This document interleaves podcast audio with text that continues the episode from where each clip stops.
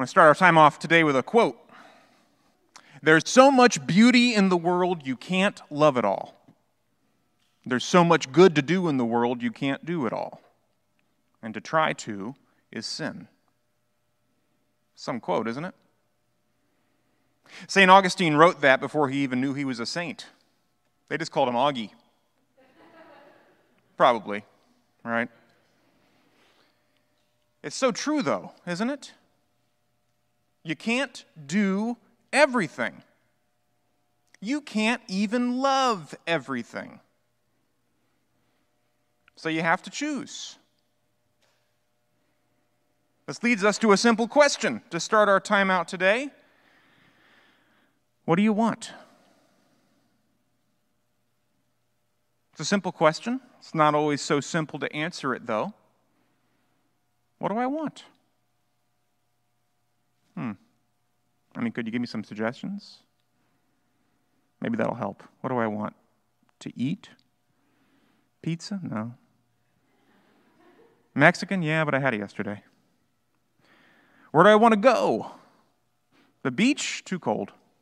Movies too crowded. The theme park's too expensive. What do you want? I think we're a lot better at saying what we don't want than what we want. Don't you? It's the same for what we value. You know, ask me what I value, and uh, I, I might be able to get out a few sentences.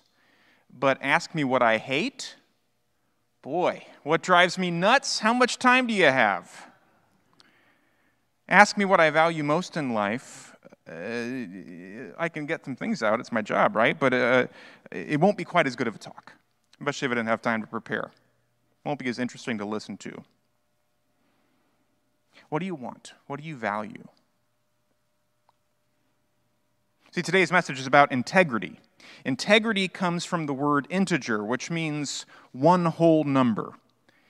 So when we say we're meant to have integrity as people and in our relationships, it means that we're meant to be the same person, the same one wherever we are, whoever we talk to. To have integrity is to be able to answer the question what do I want? What do I value? What is important to me? Now, you know, a lot of the times our most honest answer to that question, what do I want, is a snack or a nap I want to go home. I don't want to be hassled. I, I, I just want to do what's expected of me so that I can get some time to relax. But when we do that enough, we sometimes lose the ability to tell the difference between what we want and what others want from us. We change depending on who we're around. I may not be able to say what I want, but I can, I can tell what you want, and so I'll make that happen, and that's got to be good enough. You may not be able to say what you value, but you can sure recite what your mom or dad values, so let's just leave it at that. But then you spend time with people who have different values, and all of a sudden, those sound just as good as mom and dad's. And then, instead of just being one, we end up being multiple, divided. We end up caring too much about what other people think. We, uh, we spin the truth, we exaggerate or lie to make ourselves fit in with whoever we're with. We avoid confrontation or, or just try to keep everyone else happy. We say yes when we prefer to say no. We, uh, we disappear into our roles, our jobs, our, our place in our family. And even if we end up living out those roles really, really well, it, it ends up feeling phony, like we're invisible, like no one sees us. And so our contributions to the world feel tainted by all that. Sometimes our relationships end up feeling pretty lonely because those people in our lives don't really know us because we don't really know ourselves. So rather than answer that question, what do you want? We try to just make the question go away. We numb ourselves to it, either with our substance of choice or by having the day never end, by having the work never end. We look at one screen all day and then come home to look at another. We take on debt to buy things we don't need to impress people we don't like, with the added benefit of creating a new emergency every month called Let's See If We Lose Everything. All so we don't have to answer the question what do I want?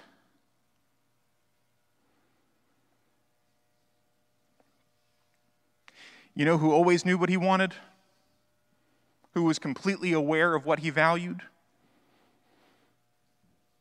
Come on, the kids are gone, but you can know the answer. Jesus, that's right. It's always safe to go with Jesus. You see, Jesus navigated all of those expectations that others had, and he never let other people's expectations distract him from who he was, what he valued what he knew God called him to do. We're going to look at some a bunch of stories today because they're fantastic, and I couldn't I couldn't leave one out. Uh, uh, there was the time that his family decided that he had gone nuts. Mark tells us about it.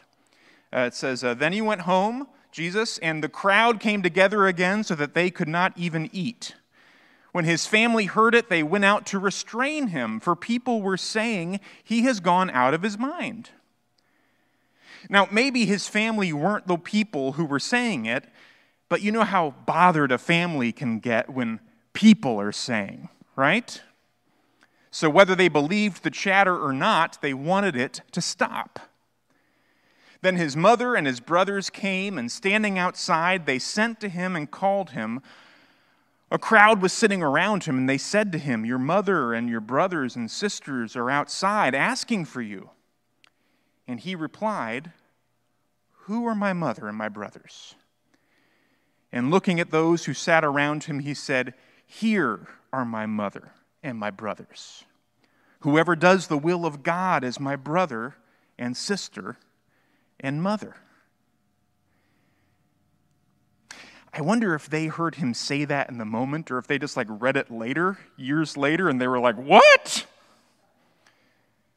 But, but Jesus got it though. He, he knew that sharing a name isn't the same as sharing values. And for Jesus, the values won.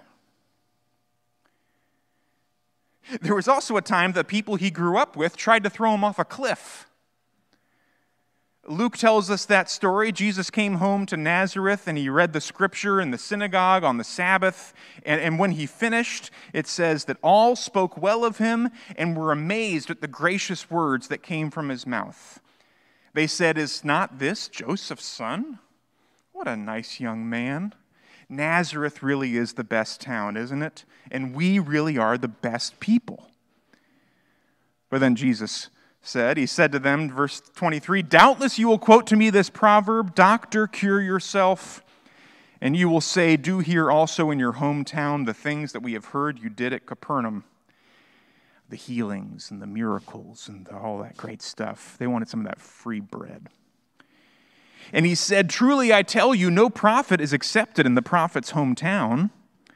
But the truth is, there were many widows in Israel in the time of Elijah when the heaven was shut up three years and six months, and there was a severe famine over all the land.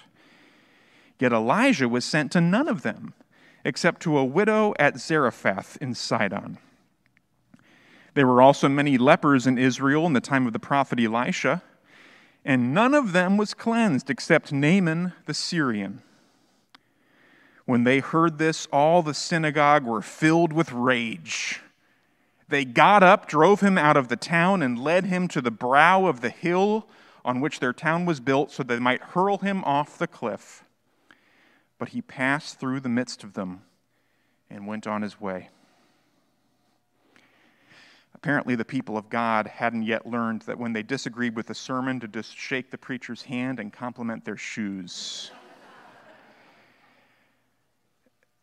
No, they, they tried to throw Jesus off the cliff for what he said. But Jesus didn't turn his sermon into two or three part series. He just said no to this business and in his own quiet way and did some of his Jesus magic and walked right through this peeved off crowd. You know, it didn't have to be an angry crowd either. One time a crowd liked him too much. John tells us uh, in chapter 6 when the people saw the sign that he had done, they began to say, This is indeed the prophet who is to come into the world. When Jesus realized they were about to come and take him by force to make him king, he withdrew again to the mountain by himself. He didn't argue with them, he didn't teach, he just left. But sometimes he did take the, the, the teach, uh, take, take the time to teach and correct his friends when they, when they got him wrong. Matthew tells us in chapter 16, uh, says, uh, From that time on, Jesus began to show his disciples that he must go to Jerusalem and undergo great suffering at the hands of the elders and chief priests and scribes and be killed, and on the third day be raised. This is what Jesus discovered, I think, in all those times away, in all those times set apart. You know, because sometimes what you want isn't what you want, but what you must do. None of the gospel writers tell us just how he discovered his purpose. But I have a feeling that he discovered his purpose in the same way that we are meant to discover ours through prayer and contemplation, through Bible study. You know, Jesus didn't just go on one retreat and, and go with the first idea that sounded good. He didn't just go with whatever got him the most pats on the back. Because look, at how he responds to Peter. It says, And Peter took him aside and began to rebuke him, saying, God forbid it, Lord, this must never happen to you. But he turned and said to Peter, Get behind me, Satan. You are a stumbling block to me, for you are setting your mind not on divine things, but on human things. Ouch. But you know, when the salvation of the world is on the line, there's no need to mince words. You see, Jesus knew what everyone ought to know that everyone doesn't get to be right, especially about you. Jesus knew that to say anything less than a resounding no to Peter or to his neighbors, or even to his mother, would have meant saying no to what God had called him to do.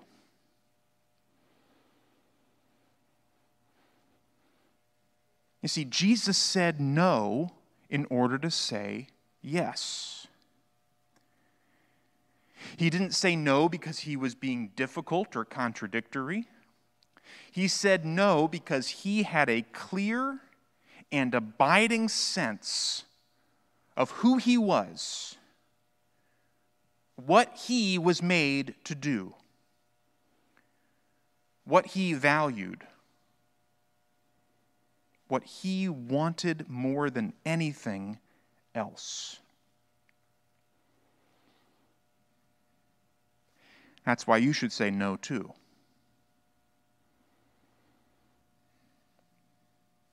Now, I know that you know who you should say no to, especially if you're someone who has trouble saying no. And, and since you're not Jesus, and since you can't just walk through clou- crowds, you might need to practice saying no. So let's give it a try. Start with an easy one. Uh, would you like an extended car warranty? there you go.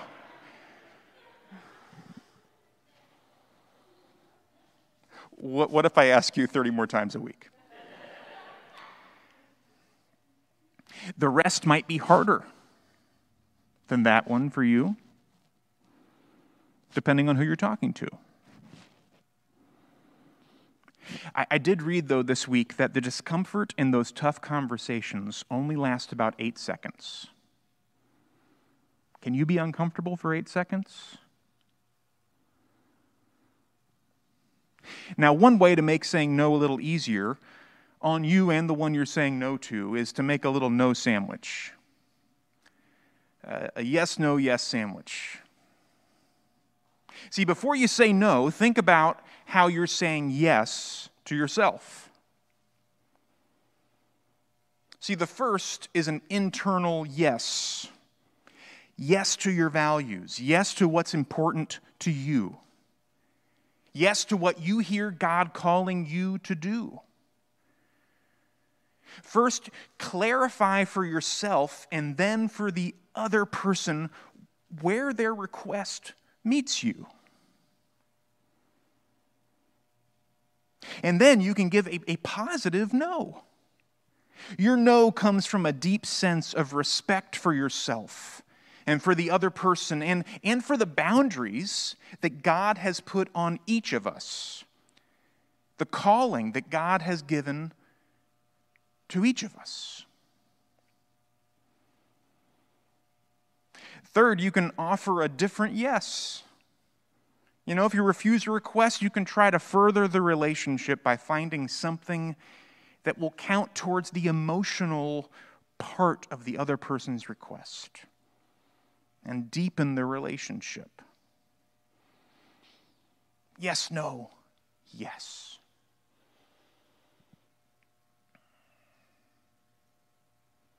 Because it's not just about saying no,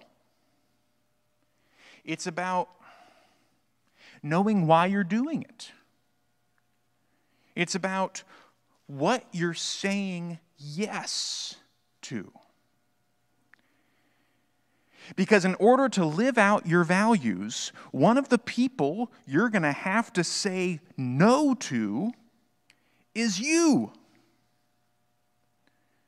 You're going to have to say no to your fear and your laziness you're going to have to say no to that deep down part of you that wants to be God, that wants to be the ultimate judge of what's right and wrong. If you say no to these parts of you in order to live up to, to other people's expectations, you'll, you'll just end up fed up and burnt out. But if you say no to those parts of you so that you can say yes to God, and to God's unique vision for your life, for your values and priorities, then you will know purpose and peace. So, what's your yes? What's your yes? Not your parents' yes, or your boss's yes, or your kids' yes. What's your yes? What is God calling you to do, to be? Most importantly, to be in this one life that you get. What's your yes? You know, this church ought to be a place where you can discover that if you don't already know what it is A place where you can live that out. This shouldn't be a place where you just come and take someone else's yes as your own. We hand them out at the door. but where you, like the one we're all here because of, can discover who you are through prayer and study and just taking the responsibility for yourself because God wants you to have it. What's your yes? Because you know what? God has said yes to you. On the cross, Jesus says no once and for all to your sin and to everything that wants to keep you tied down and stuck in other people's expectations. And in the empty tomb, Jesus lives out God's yes for you once and for all. So, what is your yes?